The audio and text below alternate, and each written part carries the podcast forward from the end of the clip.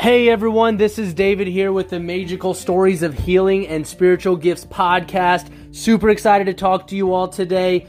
Um, I have my lovely wife Megan with me. Hello, everyone. And I have an awesome special guest today. I'm really pumped for multiple reasons to talk to him. He has such an interesting story uh, from uh, early to what he's doing now all around the world and it, it I'm personally excited because it kind of parallels kind of where I'm kind of feeling called to go towards. So I'm very excited to introduce you to uh, Michael Mboma uh, Cassidy. He is a traditional Iboga Bwiti Nganga, he, which is healer uh, for Bwiti healing. Uh, he's a traditional counselor, storyteller, martial artist, Qigong practitioner, and dedicated father. And he studied deep in the jungles of Gabon under a, under his mentor, which is a 10th generation shaman. And he continues to provide Michael with guidance and direction for his work in Canada and all over the world. Does that kind of sum it up, Michael? Uh, yeah, yeah. Thank you for the intro. and uh, hello, everybody. awesome, awesome. We're super excited to have you here, man. So you are really going around the world now. Uh, working with this incredible plant medicine. But before we get into all that, which I can't wait to hear about, we'd love to hear a little more about your childhood, just to kind of understand how you were raised. Like, from what we know, uh, you were raised really strictly, right? It was like Catholic. Catholic. Is is that correct? Well, yeah, I, I was raised Catholic, whether, you know, it was strict Catholic uh, in the beginning and less so as I grew older. Gotcha. makes sense. That makes so, sense. Yeah, I grew up in a Catholic household.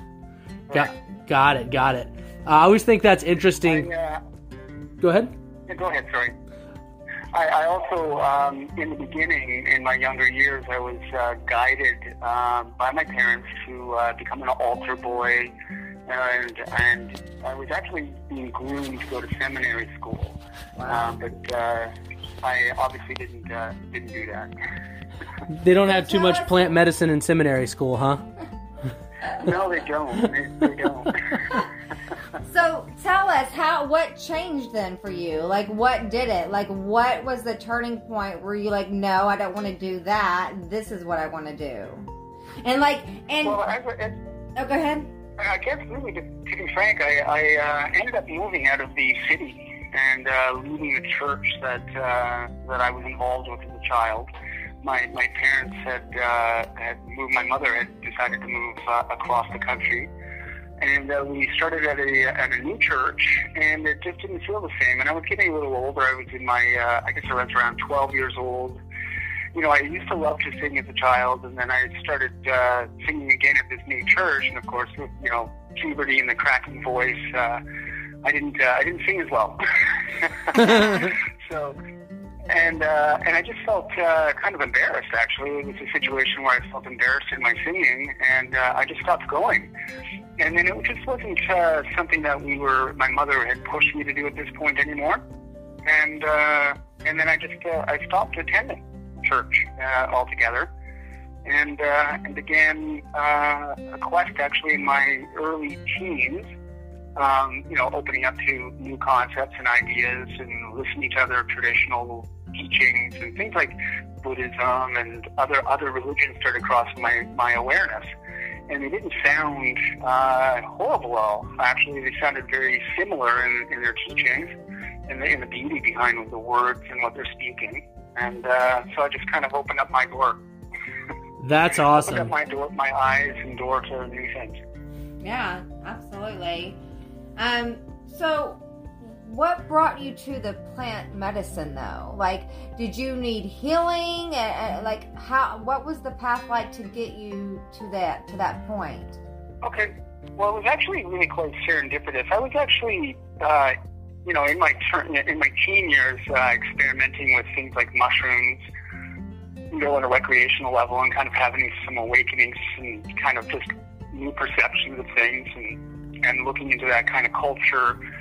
And uh, to be frank, I started to uh, to get involved with drugs and other things, and and I just uh, I never really thought of these kind of medicines in a good, in a in the same kind of way. I didn't. Uh, I thought it was just people getting high.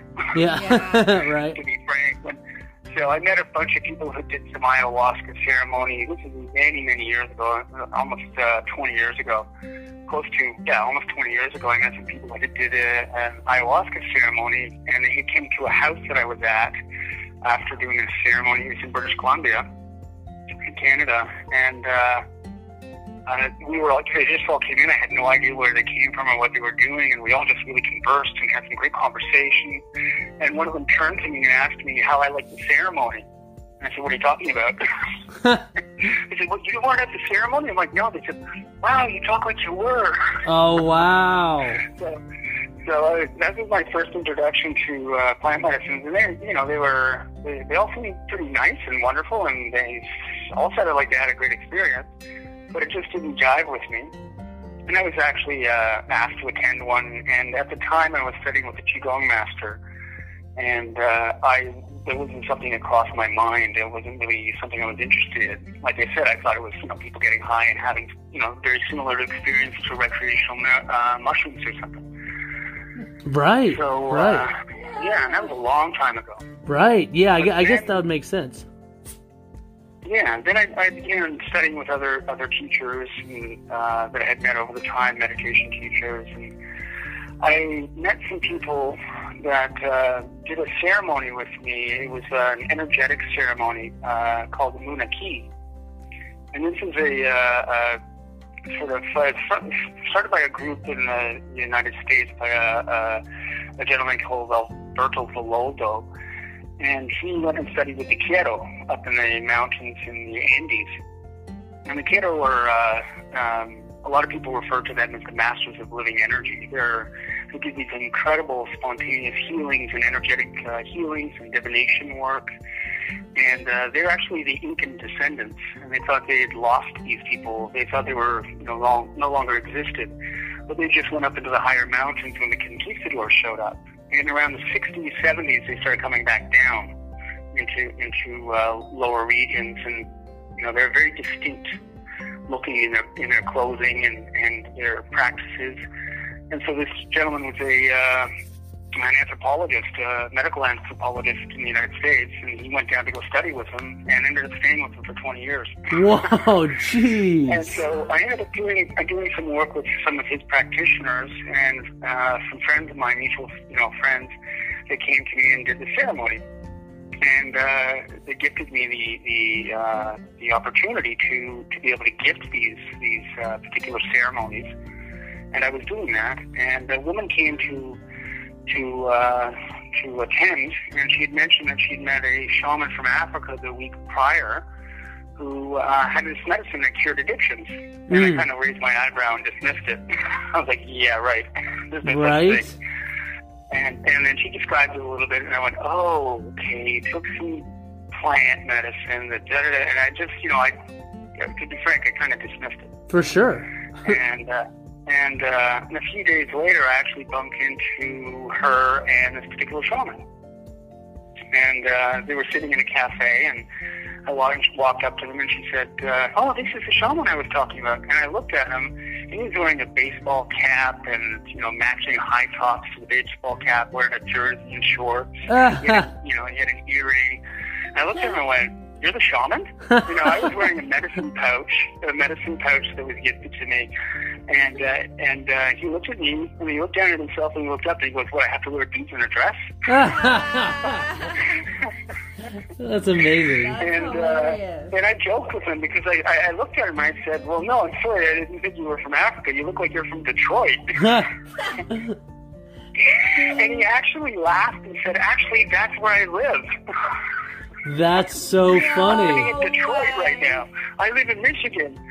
And uh, and I used to have this joke with uh, ongoing joke with friends where if we met people that were from Detroit, we'd say, "Oh, let me make you feel at home," and point our finger at them like we were pointing a gun. and so I did that, and he just looked at me. He goes, "That's where I live." That's amazing. so we kind of hit it off, and um, he told me a little bit about his medicine, and uh, he had said something to me because uh, I had just actually uh, had that earlier that day was talking with a friend of mine and a teacher of mine who's uh, uh, a Tao practitioner. She she runs an altar that's a, a Taoist practice, And she said some things to me about, uh, you know, the flame and light and creation and, you know, things like that. And he made some comments to me, and I, for the life of me, I can't remember exactly what he had said. But I looked at him and I went, oh, so you mean your medicine brings you to the beginning of creation and back? Whoa. And he looked at me and he goes, well, actually, yeah, that's what it does. Wow. And so I invited I invited him to attend one of my ceremonies, uh, this energetic uh, ceremony uh, that next weekend, and he attended. And afterwards, he uh, you know he said yeah he invited me to come uh, to see if I'd be interested in learning about his medicine and see if I'd be interested in working with him. And uh, I actually said no. Wow. You Okay. know, so for me, I have a lot going on here, and and um, it was a few months later that he uh, that I ended up getting uh, the um, the swine flu virus that was going around, the H1N1. Oh, I had RSV, that. Whatever they called it. Yes, I had that. Yeah, and I was thought I was going to I was sick for weeks. Yeah. Yeah, I was sick for weeks, and I didn't know what to do. I tried everything, um, and I normally when I get really sick, if I ever get sick like that, and I can't, you know, uh, pass through it myself or feel it myself, I would go and uh, and see this Chinese doctor friend of mine, um, somewhere between eighty and eight hundred, and this young, this older gentleman I know in Toronto and he uh, he's always away. He always flies back to Hong Kong during the holidays. So this is around Christmas. So I finally, after three weeks, said, "Okay, you know what? I'm just going to go to the hospital. I got to figure something out." And as I'm walking to the hospital, my phone rings, and it was this uh, shaman. Uh, his name is Moughenda. And he's calling me from Central America, and he's like, "I haven't, you know, you're, you know, I haven't heard from you. What's going on?" And I responded, and he goes, "Oh my God, you sound terrible. What's going on?" Right? And I told him, and he says, "Well, what are you doing about it?" And I said, "Well, funny you ask. I'm actually walking to the hospital right now." And he, and he just immediately says, "Don't go to the hospital. Just go home. Uh, you're going to waste your time. They're not going to know what's wrong, and they're just going to offer you pills. Uh, I'll be there this weekend. My medicine is actually uh, antiviral too, and it's just going to heal you, and I'll do a ceremony for you." What? This is And so cool. "Great." I said, Amazing. I said, thank you so much, you know, you know, and I only met this man once. And uh, so I said, thank you so much. I'll, I'll, I, I look forward to seeing you this weekend. I hung up and I still went to the hospital. Is this guy? I really don't and literally, uh, I'm in the hospital almost 10 hours. You know, they, Yeah. they had no clue what was wrong. yeah. The, the actual doctor came in and said, "Is it the N1? Is it this? Is it that?" He goes, "I don't know." And I asked him, "What? Well, what do you do? You know?" and he started to read everything, everything I told him in the triage. oh, So I looked at him and said, "Can you tell me anything I didn't tell you?" And he said, "Well, I can give you some antibiotics." oh, And I just looked at him Not and I, surprising. you know, I said, "Thank you." And I didn't even, you know, I didn't fill the prescription. I just went home and shaking my head and wondering how this uh, this uh, man from Africa that lived in Detroit knew anything about what was going on. And uh, you know, I went home and I met him that weekend. He came and he did a a, a talk uh, at this health center about uh, Bwiti and about Iboga. And I was really amazed at the things that he was talking about. And, uh, you know, it all sounded very just straightforward and very truthful. And uh, he's really quite charismatic. And so uh, the next day I attended the ceremony. And um, a lot of friends of mine knew that I was attending the ceremony. And, uh, you know, the only thing that I could say to them afterwards when they all asked me what happened, the only thing I could say that was real uh, distinction was that I'm free. wow. And what do you mean you're free? I'm, I said I'm free of the stories, I'm free of the dramas, I'm free of the attachments to that stuff. I'm just free to be. Just free to be and to be me. Wow. And uh, and that was kind of what I got out of it. And you know, I've had glimpses in the past in, different meditations and different um, uh, traditional uh, ceremonies such as sweat sweat lodges and other you know vision quests and things like that that I had attended over the years. But nothing that was so, so uh, incredibly sustained, and nothing that was so fully um, realized, as far as I could say, uh, full sensory realized you know all of my senses and um, and really getting to really meet my own spirit and the spirit of even family members and deceased members, you know, face to face. wow. And clear, Wow. get clear answers and this uh, this lasted for hours upon hours, and you know, a lot of it I didn't even remember afterwards. Um, but as the months grew uh, afterwards, I, I was still, you know, getting more insights and remembering things and, and getting these uh, incredible aha moments and, and understanding of my own patterns and, and things that I still haven't been looking at in my life that I hadn't really faced. Now, uh, it- even though I had done a tremendous amount of healing and tremendous amount of other traditional healing work and uh, and um, meditations and that. I, I still still think that I was I was blind to myself and about life and just Yeah. in general. So, yeah, so so many of us are. That's now real real quick, Michael.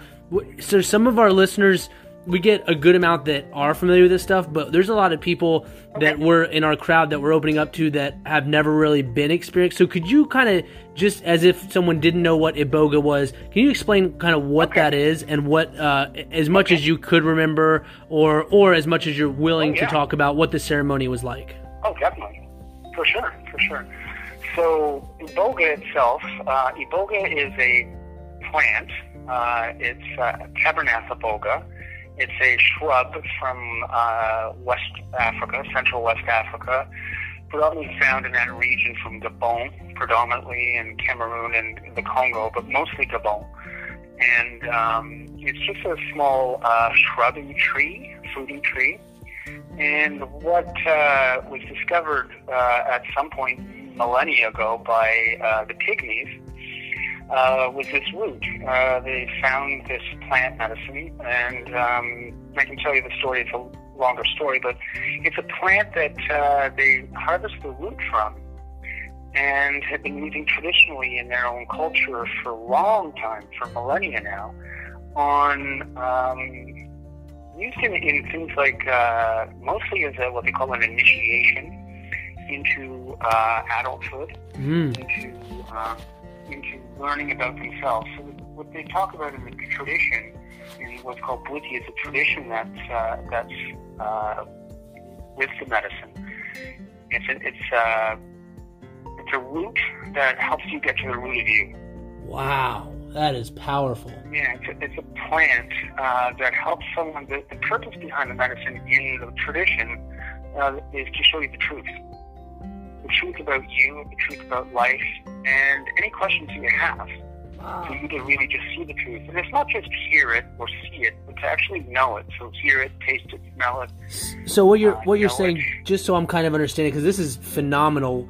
If what I'm hearing is right, like iboga and you know ayahuasca, the- these kind of medicines, what they've seen, what it seems like, I know in our experience, and it sounds like in yours, you get this kind of beautiful. I don't mean to throw the term enlightenment loosely around, but you're a bit enlightened anyway, and you feel so much. You said freer, and you just feel so much more at peace with life. While we experience that, you're saying that they used it as like everyone does it as just a right to like as, Oh, as yeah. they as they mature. Yeah, yeah, and it's and it depends on the age. You know, there That's amazing. People they, they can see that are, are ready to step into this at very early ages. Now, it's in the culture, so even children. I've been in ceremonies where you know there's a newborn that's like you know maybe or the baby's maybe six months to a year, and you know they'll just put a little taste on their tongue and they run them through a ceremony right? But they're not actually, you know, taking medicine; they're just introducing it. And and this continues. I've been in ceremonies in Africa with uh, children as, as young as six to eight years old, and these children are looking at me like, you know, I can't handle it. And they're like, "What's wrong with you?" They get this all the- and they're not, they're not, they're not taking the medicine all the time. They're just, or huge amounts. You know, they're just introduced. And these are, they have a dance and songs and and a full, uh, uh, you know, with drums and instruments and songs and, and ceremonies and rituals that they're taught from a very, very early age. And this goes on through, you know, as childhood, all the way through the entire, entire culture. There, everyone from, you know, uh, uh, politicians uh, and people within the, the military to doctors, lawyers, police officers, wow. um, you know, dishwashers, like everyone, you know, right across the entire culture. And uh, but for a long time, they, they before the the uh, the French mercenaries or uh, sorry uh, missionaries and the French had come through the the continent. Um, you know, this is all very open in their culture. And then when they were introduced from the West, they had to actually hide and be clandestine for a long time and hide their their traditions because they were being persecuted uh, for, you know, of course, not following the the standard of of, uh, of uh, Western culture. Wow. Which is also something that happened in Canada as well with natives in Canada. You know, the indigenous people there couldn't practice their own, you know, teachings and, and songs and music and dance and, and uh, in Central America and South America as well. Hmm. Well, in Africa, they uh, they ended up yeah they and they use it of course in, in other ways to help heal and to learn about other things and other medicines that they need to use to heal for diagnostics and getting answers. So the medicine itself is about getting the truth and, and getting answers to things. Wow. And once you get the truth, is what we've learned is once you you know once you face the truth and see the truth, you're free. Mm. I mean, there's only this truth can really set you free because you're no Right. longer in a state of wonder and or, or wonder not wonderment, but in in a, in, um, in not knowing, right? knowing what to do. Wow. They're very much show me attitude in the in the tradition. It's very show me. Okay, really, if that's true, show me. Mhm. Right? Okay, we're gonna go find them and get that answer for ourselves. Wow. Right? Okay. So there's no one person has the answer that nobody else can get. Right. Right? Because you know the truth. There's only one truth to everything. You know, Uh-huh. everything has its own truth, and there's no, there's no two truths. Yeah. Right, Right? It's like the sun and the moon. There's no two suns and two, two moons here. right? There's one truth. Right? Now, we're not how on, we're long not does it? We don't have that many moons. How long does it last? Like, how long is the you know the Ceremony. Yeah, the ceremony. Well, the ceremony itself is broken up into uh, into uh, a few parts, really. Um, the first part is the uh, medicine ceremony part, which is uh, we start off with a circle. Um, you know, in, in Africa, it's a little different than we do in the West. In Africa, it's uh, the way the ceremonies are set up are slightly different for initiations and that, but we have what we call uh, um, psycho-spiritual work. It's spiritual work that we do in a circle, and we just basically talk about medicine, talk about the effects of the medicine, talk about the tradition, where it comes from, and just talk about life in general. And so the difference with Iboga and ayahuasca that I found, the main one of the main differences in what ceremonies are run, is that the uh, for the West here is that don't just put your intention into it. You actually write questions you have for your life. Ooh. Direct questions. Literally write them down. To- In Iboga, you write them down? So you write them down the day before, or when you're however long. We prepare people ahead of time to write their questions and get clear on what their target is. What do you want the medicine to show you? What do you need to know? What is it that you need to heal? What's happening in your life? And so we talk about that around the circle. Once we have all the questions, we have a better understanding and an uh, idea of what somebody's really there for. And getting really, really down to the point of what is it that you, what's the thing that's troubling you? Well, what is the thing that you're missing, or what is it that you're trying to achieve? And then once the medicine starts to take effect, then you lay down. And you'll be laying down, and we have particular music that we play.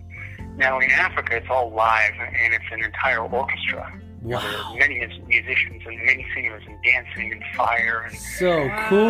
but, uh, Is there yeah, but in, the uh, in the purging? West, in the West, go ahead. Is- do you purge like you do off of ayahuasca? Eh, not the same way, but it can happen. Uh, that's what we refer to as a detox. Right. So some people will detox um, either through vomiting, uh, some will detox through sweating, and uh, or having to go to the bathroom to go pee, uh, to urinate. But um, it's not as common for the other way. Uh, with ayahuasca, you know how you have to sit on the toilet. It's not quite the yep. same way as that. And the purges can happen, um, but it's not a common. And if you have a lot of toxicity in your system, yeah, Right. And then, and then there's what we call the de- the other detox that occurs is in the difference with this is that you get a lot of um, uh, either negative thoughts or emotions that will, or not even just that, they're kind of detoxing things. They're just patterns, and it could be a lot of random things that are just being released. And I, we, a lot of people Wow. liken to it to a defragging. That's awesome. mind That's and then a kind of defragging of the emotions. And the beauty is that you kind of you're you have a you're not really engaged with it. It's just happening, and it's it's not causing any uh, real upset. Um, but it, it, it can happen. Right. Wow. But when somebody goes through that, and that goes on through the evening until the morning, and there's also points through the night uh, that we guide you through your journey. This is the way what we've been trained to do um, in this tradition. You know, Bwiti is broken up into many traditions. There's uh, many different uh, kind of um, uh, branches of it, and this one particular branch that I'm I'm uh, trained with and that I've been initiated and, and part of the tribe and village is called Missoko. And they're more the uh, the healers and um, uh, I guess you call spiritual warriors, so to speak, and the healers. So they uh, they've taught us how to guide people through the process that is and how to awesome. guide you through your questions and guide you in the journey that you have. So there's a few types of journeys. There's some that's it's an internal journey, and it's a lot different than ayahuasca and, and a lot of other plants, psychedelics as they call it. You're not getting all of these um, uh, when your when your eyes are closed, all those colors and different uh, entities and shapes and stuff. It's more very real. It's more introspective. It's more memories and patterns and ideas that, that have been um, put in your mind or that you've been taking on. And it's just like kind of a defragging of all of that stuff. That is awesome. Wow. That sounds Yeah, it's very real. Yeah, but it, you know, it can be. Some people can have it in HD. you know, very real HD visual. Some people don't see a lot of visual, but they get more auditory, or they just get a sense of knowing and memories. So, for instance, I had one gentleman in a ceremony who um, he had asked one of his questions on his own while he was laying there. He just asked the question, and he said, you know, many hours later, that he had a memory of some things that had happened in his life, and then he realized, oh my God, that's the answer to the question I asked hours ago, wow. right? That's And cool. oh, that's what that is, right? Or, for instance, in my journey, one of my journeys, I had to ask some questions, and I was getting like uh, Bob Barker. Um, it was really funny, actually. I got Bob Barker on stage at Price is Right with big game show sign lights with the word to Wow. my answer. That's right? hilarious. And, What? you know, and it comes, yeah, it comes I in many different it. ways, and and so it comes to different people in different ways. You know, some people uh, that I've worked with that are uh, worked with um, that are uh, computer programmers, they get to see things coming at them like on a screen, and they're able to put it into a spam folder or delete it, or you know, these memories. Wow. Well, I don't need that. You know, and and then being able to work through things. Um, I've had some people that, uh, for personal development, have just been asking very direct and clear questions. How do I, how do I achieve this? What do I need to do to do that? How can I get? And they're just getting very clear, and, and they're actually journeying through to see how they can actually make things manifest for themselves. Gee. That it's is about- incredible. The beauty of this medicine is it's, uh, it's very direct, and it, it can be very direct. But in many cases, you you can it might be very direct or subtle changes that you start to see, and then they become very profound. So it's the the job of one of the providers, as they call it, or an nganga, as I am, is to be able to really uh, help someone decipher and go through it themselves what it is they need to do.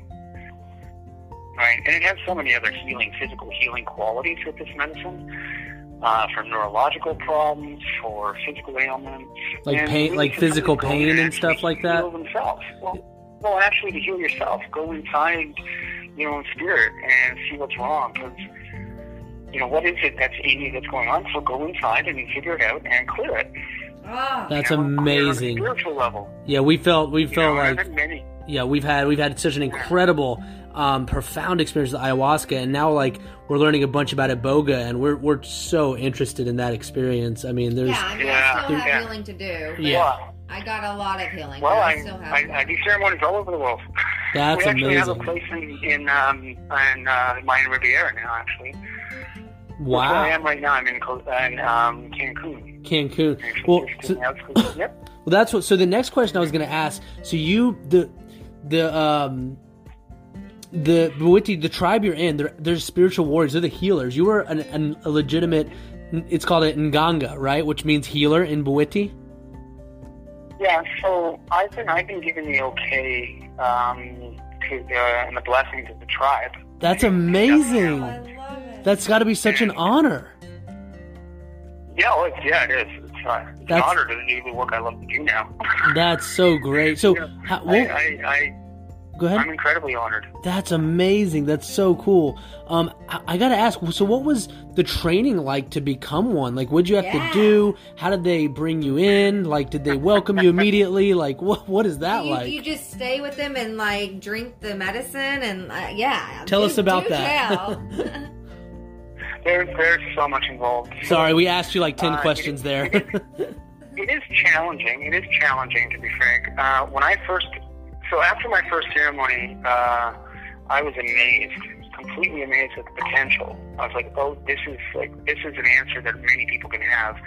It's like it's like the uh, if you've been in the Matrix, if you've seen the movie The Matrix, it's like taking that the, the blue pill or sorry, the red pill, and stepping out and going, oh my god, this is what life is, and then coming back and going, oh, That's my favorite movie. me, So yeah, like, I know what yeah, you mean. Yeah, same with same with the shaman. That's his favorite movie. Yeah. Uh, Moughenda's favorite movie is, is The Matrix. So So, you know, I kind of liken liken him to uh, to Morpheus. that's amazing. so he, uh, so when I when I went through my journey, and as I said, I told everybody I felt free. When I stepped back and I came back into to you know real time, and, and it was you know more here. I, I realized something then. I think that part of being in what I refer to as we call the spirit world seemed so much more real to me. It was very like instantaneous, and I was able to manifest like instantaneously. And it was like that's so real. And and when I was here, I realized, oh my God, this is more like a dream, Wow. right? And this is a dream. This world is a dream, and I get to dream it up in any way I choose. I think I Alan can look at this in any way I choose to. And and then I then this next realization I, I had was, oh my God, I've been living a nightmare in so many ways. Wow. so so it was able it was being real with yourself, being learning how to really live real in reality. And what is that? Right? Being grounded. I've never felt more grounded in my life, and that's you know it's very interesting because this is a this is, comes from the root. It comes from down in the earth. So Yeah. from a tree's roots. So, you know, there's really nothing more grounding.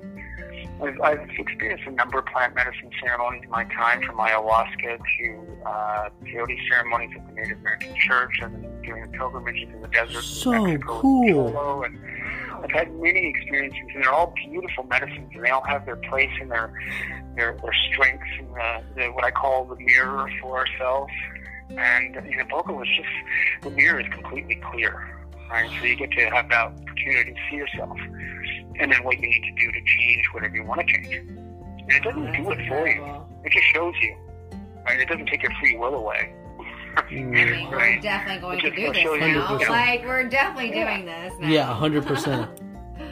Wow, this is amazing. So, but the training for me was very challenging. So I went down because I had a lot of teachings from before, you know, studying with qigong masters and other, you know, uh, elders and other teachings and you know, I was doing my own other work, and so when I went down to train, I'll be quite frank, I wasn't ready. My Yeah. cup was too full, Wow. and uh, and I actually left after a few months. Wow. Uh, you know, and then it took about two and a half years of, of reaching out to, uh, then being introduced to uh, Aya and training with. And I was actually studying with and in many many ceremonies with uh, with a Colombian kata or taita. Uh, and learning about uh, yahe and ayahuasca and many ceremonies of that over a couple of years, but always knowing that this is the work I was meant to do Was I saw that in my very first journey. You knew that. Yeah, my Iboga first- I was asked- your was I asked journey. the question. Yeah, I asked the question. What's my purpose with this, and what do I know? And who's this guy? And it was, you know, and the answer I got was, yeah, this is something that you are really going to love doing, and, and you're going to help a lot of people, and this is what you should be doing. And actually, my last ceremony with ayahuasca, which is must be almost ten years ago, uh, or no, at least eight eight years ago. Um, yeah, it was eight years ago. Uh, she she basically told me, you know, she looked at me and said, you know, what are you doing? you know where you're supposed to go. Why are you here still? Mother ayahuasca basically told you like Iboga is your path. What are you doing? Yeah, what are you doing here? Yeah, like, buddy. right? Like, haven't you had enough? So she, she basically grabbed me by my beard slapped me in the face and said, go. In a loving way. right. That's in a loving way. That's how it always. That's how it always is with her. In her own loving way, which she chooses. Yeah, Yeah. I asked her to be Which gentle be so, with me, and can I still be don't. kick in the butt. yeah. Yeah. My grandmother used to kick me in the butt. Yeah. Yeah. Yeah. Do you notice that? Does it change like the more you do the medicine? I mean, because I know like with ayahuasca, they say it's different every single time, and Oh, yeah. or it gets less intense. Yeah, so- So over the number of years, I've only done a few ceremonies for myself. I mean, I had that first one, and I had I've been to Africa. I had my initiation. I had one, two, three, four. I have about five ceremonies for myself. Not even four. Four ceremonies for myself in the last um, ten years, twelve Hmm. years. Now I do take the medicine, and in a small dose, Right. uh, a small amount of microdosing uh, for my ceremonies. Right. hmm And when I go to Africa, when I go to Africa and we're doing initiations and I'm assisting, uh, or I'm just actually one of the, the other participants there, I take more medicine and I've had, you know, incredible healings, but I haven't actually, not a specific family for me. And, uh, you know, the microdosing I take just so I can connect more clearly with the answers of the medicine or allow the medicine to work through me. Right. Yeah. And it, it, it helps me to, it helps me to step out of the way. Yes. Yes. you know, because it's not it's not up to me uh, to make my ideas or, or cross transfer any of my own ideas or thoughts in what needs to be done with a client or with a, with a guest or somebody who's being healed. It's not up to me. It's really up to the medicine. That's what our shaman said is to too. Connect. Yep. Yeah, it's, it's my my job is to connect the person uh, so they can develop a clearer relationship with the medicine. Do you feel like Yeah. something channels through you when you're in a ceremony when you're giving facilitating that? Because Oh yeah, with our definitely, experience, definitely. Yeah, our shaman like like you talk to him during the daytime and then you hear him during the ceremony. I'm like, that's not the same guy, you know, like totally no, no, different. No. It's so No, amazing, you know, though. the- yeah, yeah. So for me, um, and the same, I've seen it in my my teacher in Moughenda. Like he, there's the man Patrick. That's his, you know, colonial name and his Western name. And then there's the name that he was given as the shaman is, is Moughenda, which, by the way, Moughenda means spirit of woman. So Interesting. he, Love it. yeah, and he's a very powerful man. Yeah. He's, he's, you know, raised raised by women. yeah. And uh, I, one thing I will share with you is that even though it seems like a very patriarchal male, you know, male, very tough kind of thing uh, with the Bwiti, um, it is uh, most of the shamans, or what they call nima. So a shaman is called a nima, or what we refer to as shamans or high high healers um, that work with spirit. They're, most of them are women Wow. right? And most of the chiefs that you will find in a lot of the villages are women. Whoa. And even though the men stand up front, and uh, Moughenda in particular is a, is a man, and he is uh, he's the, the lead shaman uh, for the whole all of the Missoko, because he conducts uh, other ceremonies that other shamans don't conduct, called the rites of passage. He's, he's uh, and this is a lineage thing, it's passed down, and and so anybody who is called to do this work, um, can they'll open the door and say, "Yeah, come on in." And you know, yeah, you have every opportunity to learn what you want to learn from us. The only thing that they ask is that you don't change what you're taught. Don't hmm. try to add anything to the ceremony or take anything away from it or change it the way that you think it should be done. Do it the way we're teaching you because this is what the hmm. medicine has taught us from the beginning. Wow. And not to not add anything and change the way because once you do, then you're not respecting where it came from and they'll stop teaching you. Wow. And that's that's how actually the pygmies introduced it to other tribes. You know, a particular tribe wanted to learn, so they, they offered them a, a particular amount of the knowledge. And then they watched what they do with it. And they waited, and they waited. And if they don't change it, they'll give them more knowledge. And they'll wait maybe another generation or two with that tribe and watch what happens. And if they don't change it, they'll give them all of the knowledge. Wow. But if you go ahead and you change it, or you try to, you know, and you're not really respecting them and the way they teach it and being involved with them and, and being a member of the village, they're not going to continue to teach you. But they'll open the door and say, yeah, come on in anytime, right? Because our door is always open. Oh, Uh, wow. the temple, the temple door in their ceremony, the temple, the ceremony space, one wall is completely open. So you're free to come and go as you choose. Right? You come on in anytime and there you go. Wow. See you when you decide to come back. As long as you approach it with respect and approach them with respect, they'll always keep the door open. Right? But if they do say, you know, if they do turn to you and say, you know, uh, you're not welcome back because of this or this, they mean it and they won't take their words back. Right. Because, you know, we, they, they say what you speak into the world, you know, you can't eat those words.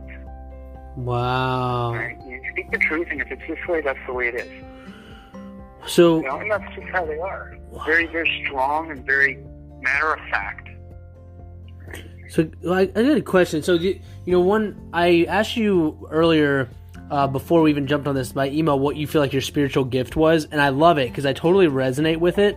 Uh, I asked you, and you said your gift was kind of your ability to help guide people to their own inner truth, and you're a storyteller. Um, I resonate with that because Megan's has like these I don't even know how to explain them. Very very specific, intuitive gifts that I just I don't have like she does. But I feel the same ability as you. It's just not at all like zero legitimate plant training. You have way way years years more tr- legitimate training. so how, how is your ability to help people find their truth? Because that that interests me so much. I feel such a divine calling to go towards the path of helping people find their truth within them. How has yours developed over the years, and specifically working with plant medicine, like iboga, iboga Just practice. practice? You know, practice on, on just being clear. Yeah. So when when I say my ability to help somebody see their truth, um, that's in the work that I do. And what I've gained in the gifts is to be able to be more um, open to listening to what, what I'm being guided to assist somebody through. Yeah. So really, when it comes down to it, I'm there's nothing special about me more than anybody else. I've just learned a skill, right? That's Mhm. pretty much it. And we all have these gifts. We all have these intuitive gifts that we tap into. hmm Are you are you using them? Are you connecting with them? You know, I, al- I often hear people refer to you know that that person's so spiritual. I'm like everybody is, Right. Yeah. Right. But how how how in tune with your spirit are you? Right. Are you listening to it? Are you listening to it, or is there too much chatter in your mind? And where Right. does this spirit reside in you? Like, we often hear people talking about getting to the heart of it, right? Or the Buddha heart, or Christ heart. You know, the heart of Christ, and all Yep. this. And really, it's in your heart Yes. that that the spark, the spark of the Creator resides. Oh, that's beautiful. I love that. I love that so much because there's so much conditioning around religion, and I think, uh, I mean, I, and I, I know both Megan and I come from kind of uh, conditioned families, and you know, we're kind of the black sheep a little bit, where we feel like love, love is the center of all of this, and like throughout the teachings, whatever you're looking at, the center is love. It's like the, the key is within yourself. You know, it's not some external person in the sky.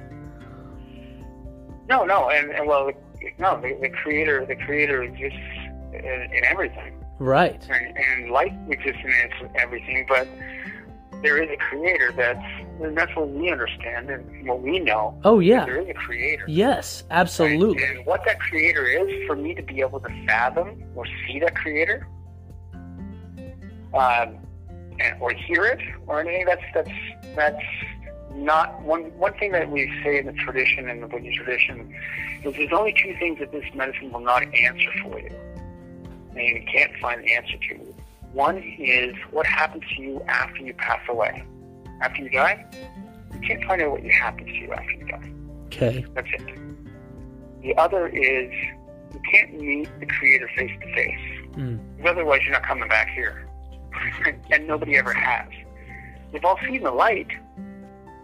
We Many talk, people talk about seeing the light, but actually seeing it face to face, what the creator is, it's, it's unfathomable.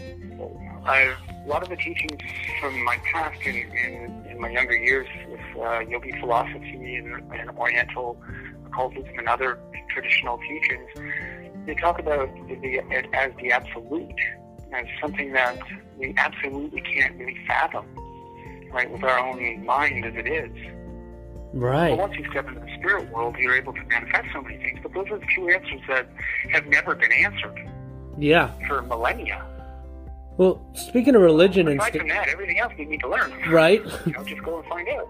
Well, speaking of religion and stuff, what on this path, like, what do you associate with any kind of uh, religion? Like Megan and I, since going down this path, uh, we kind of found ourselves. We call ourselves metaphysical Christians, which we didn't think was a real thing, but that is like literally what we resonate with.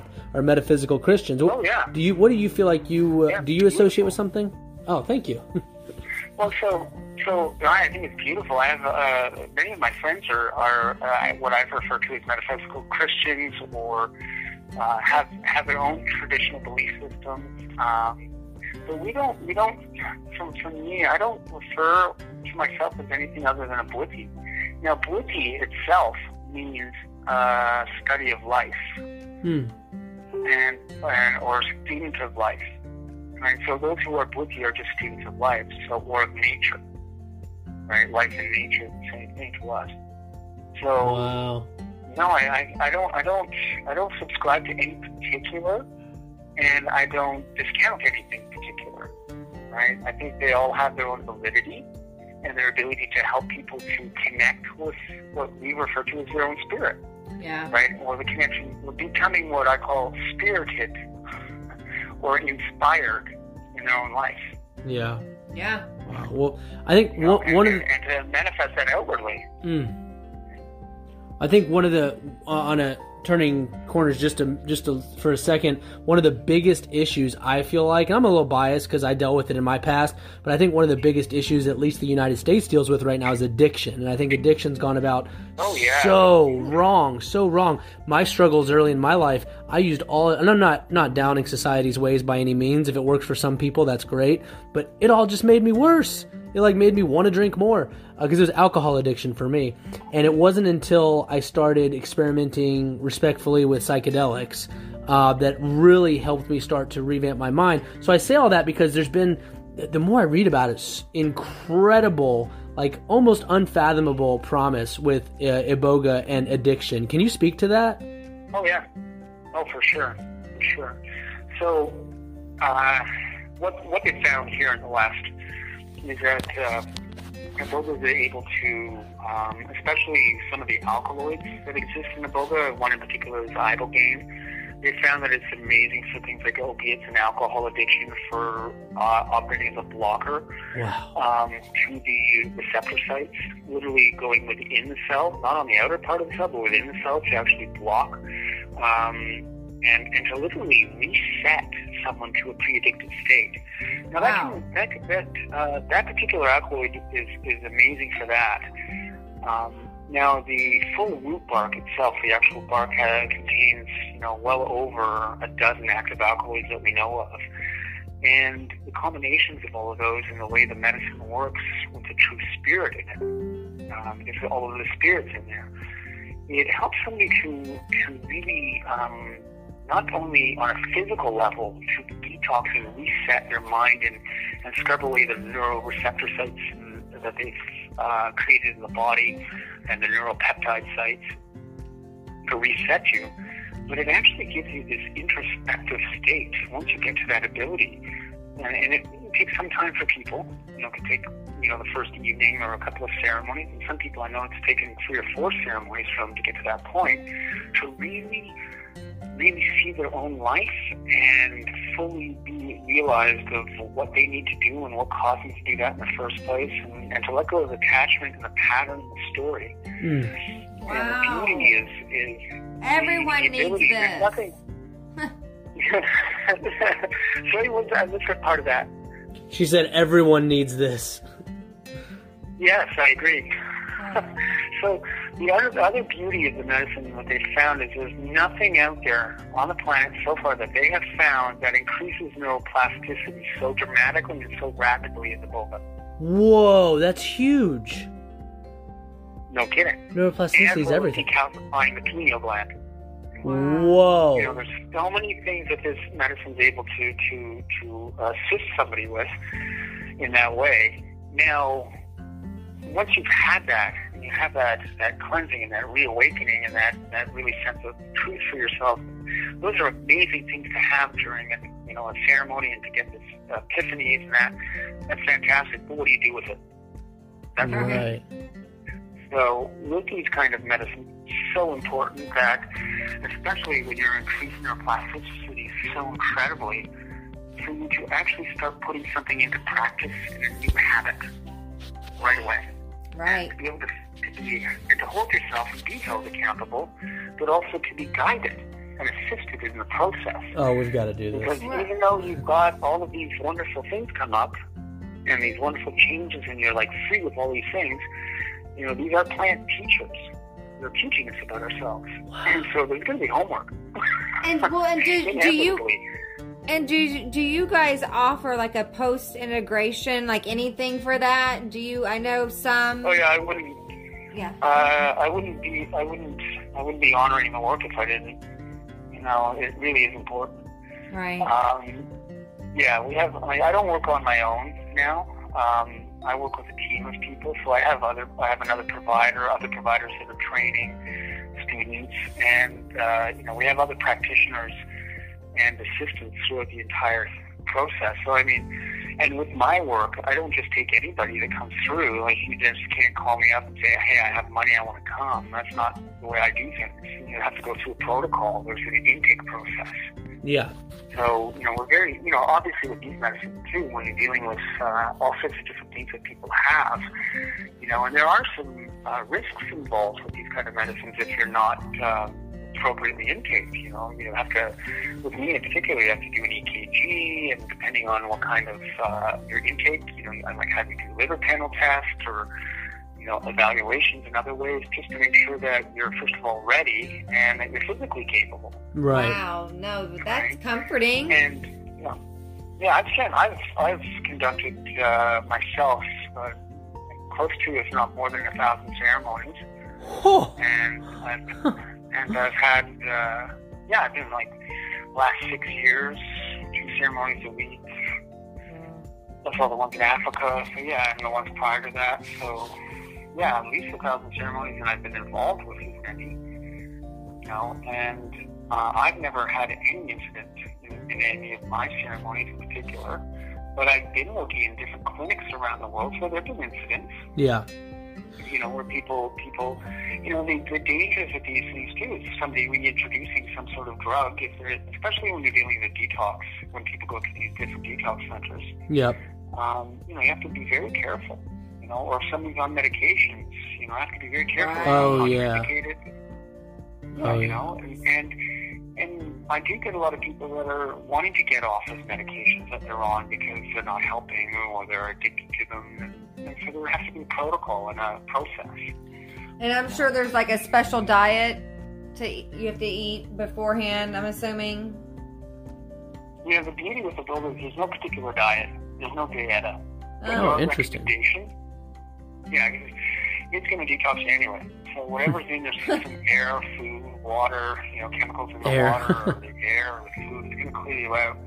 Um, you know, we, there are certain recommendations we ask people to do to prepare themselves when they when they book in with us to come. then there's things that you need to do to, to, to help yourself to make it uh, more effective and easier on your system. Nice. That's and good. and getting your head head uh, um, I guess well, how can I phrase that? Getting your intentions clear, getting very very um, focused on what it is that you want to get from this, and, and changing your mindset, right? Mm. And getting very clear, as clear as you can towards it, and that, that can be a challenge for a lot of people. So when people arrive for my sessions, they don't come, they don't go right into ceremony. They literally they, they have to come the night before Mm. and wake up at the location that day and spend time with us and, and you know and, and get clear on their intentions and work with some of the staff that are, or the other um, team members that are working with us and then doing one-on-ones with me and then doing the group work and then getting ready. Wow. And there's different techniques to help people relax and to just get ready Yeah. if you want to get the most out of it, you know, taking this time out. And what I love about this tradition too, and the way that that uh, we've been taught is, in Africa, they're like, okay, you have something wrong. Okay, let's get this deal with this right now, get it over with, so you can go live your life. let's figure this out now. right. Right? There's no like waiting ten years or five years. Continuing to years suffer for 10 years. Ceremony after ceremony. You know, it's not taking ceremony after ceremony after ceremony to get better right? And sometimes you need to take a few more ceremonies, but I've, I've never had any, but I've had, you know, a couple of clients that come to me every couple of years, right? Just because they want to reset or because they love the medicine work and they just, they feel comfortable and they want to learn more about themselves, but they're not coming for the same thing Wow. they came in the beginning. They They're heal. Because now they're, they're at a different point in life and they want to get deeper understanding of themselves. That's beautiful, man. they're looking for they're looking for personal development. They've done such incredible work, and now they've got this new chapter in their life, and they want to be very clear on what direction they want to go. That is awesome, man. That that's beautiful. That's man. We uh, we only got about two minutes left here, as it's an hour limit. I could I could free I could keep talking to you for hours, man. This is awesome. You know, my, This- my favorite topic. You know, uh, the Bwiti, Iboga, and me. No. Yeah. Hey, the, there are there there are our favorite topics right now too. This is amazing. I, I hate that I've only got through about half the questions here. We may have to set up another uh, another call here, Yeah, but we'll do an I look forward to episode it. part two. we we definitely have to do a part two. Well, I, I like to end every episode. Uh, this flew by, man. I feel like we've just started talking. Um, I like to end end every episode on one question. Um, if you could leave the world with one message, what would it be? Oh, if I was to leave the world with one message, uh, enjoy your life. No, Oh, that's awesome. That is awesome. That is, I love this. Enjoy your life. Yes, that's. So, I I hear that and I immediately like breathe a sigh of relief and relax. Like that's awesome. That has a, that that phrase has a beautiful energy. Well, man, thanks so much for coming on here and talking with us. This has been wonderful. Um, I'm excited. We are definitely going to be in contact because this is amazing. We did our ayahuasca ceremonies and our, mind and, and our guidance kind of like shifted towards this whole plant medicine direction and the healing potential of not just us and Megan, uh, but the the world. You know, the world. So Oh, yeah. um, it's it's. I think it's what it's what the world needs. You know. Um, but anyway, thank well, you. That's why it's opening up to the world more. Yes, yes. Well, thank you so much for coming on here. I Yes, really, really thanks, appreciate your time. You you have a good rest of your enjoy Cancun. Yes, enjoy. and happy I will. Year. I will. I'm, I'm traveling to Africa next week, so I'll, I'll be back. Oh, so cool. Well, we'll be in contact. Thanks a lot, Michael. Happy healing. Happy healing. Thank Take you. care. Yeah. Bye bye. Bye. That's the best. Thank you.